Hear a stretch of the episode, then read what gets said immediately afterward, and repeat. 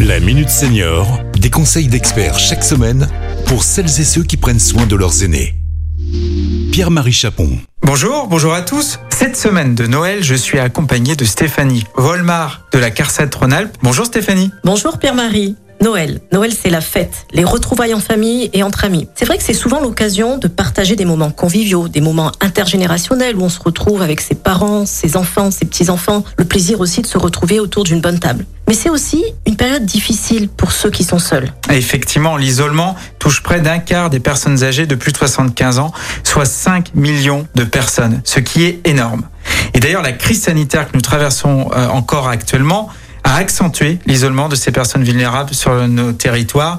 Et certains d'ailleurs d'entre eux ne sont pas sortis depuis de nombreux mois.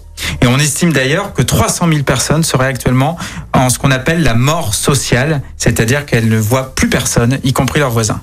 Lutter contre ce phénomène impose une prise de conscience générale et pas seulement dans cette période de fête. Comment expliquer ce chiffre justement? Eh bien, plusieurs facteurs doivent être pris en compte. Il y a le vieillissement en lui-même, hein. nous en avions parlé lors des chroniques précédentes, autour de la sénescence euh, et de la déprise.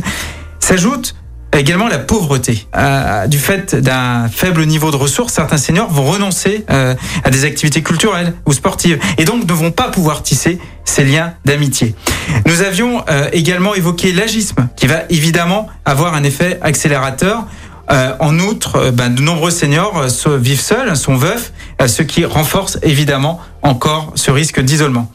Enfin, la peur de demander de l'aide euh, pour sortir, notamment en hiver, peut pousser certaines personnes âgées à s'enfermer dans un cercle vicieux. Oui, face à tous ces facteurs, il faut agir le plus en amont possible pour prévenir l'isolement social. D'ailleurs, il ne faut pas confondre la solitude et l'isolement.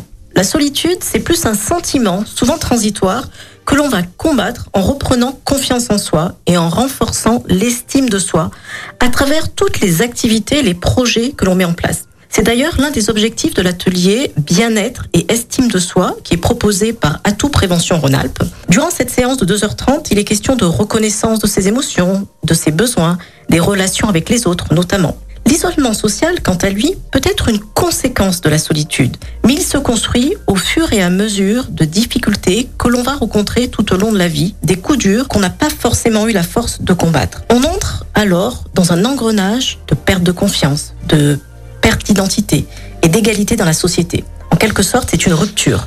Il faut donc agir sur chaque point de bascule potentiel, réaliser un atelier numérique, bien préparer un déménagement, être accompagné pour les tâches de la vie quotidienne et parfois même se faire accompagner par un professionnel, un psychologue notamment. Pouvons tous agir au quotidien. Le lien social, nous allons le tisser entre nos différents réseaux, qu'ils soient familial, amical, de voisinage et même environnemental. Alors, Prenez des nouvelles de votre voisine du quatrième que vous n'avez pas vue depuis plusieurs jours. Appelez la tante éloignée que vous n'avez pas euh, appelée depuis plusieurs mois. Tout ça, ce sont des petits gestes du quotidien qui peuvent changer les choses. Intéressons-nous les uns aux autres. Ne laissons pas certaines personnes se couper de la société. Nous vous souhaitons à tous de passer de bonnes fêtes. Bonne fête à tous et on se retrouve très bientôt pour un prochain numéro de la Minute Senior. Cet épisode a été rendu possible grâce à la CARSA Rhône-Alpes. Caisse d'assurance retraite et de la santé au travail, expert du bien vieillir.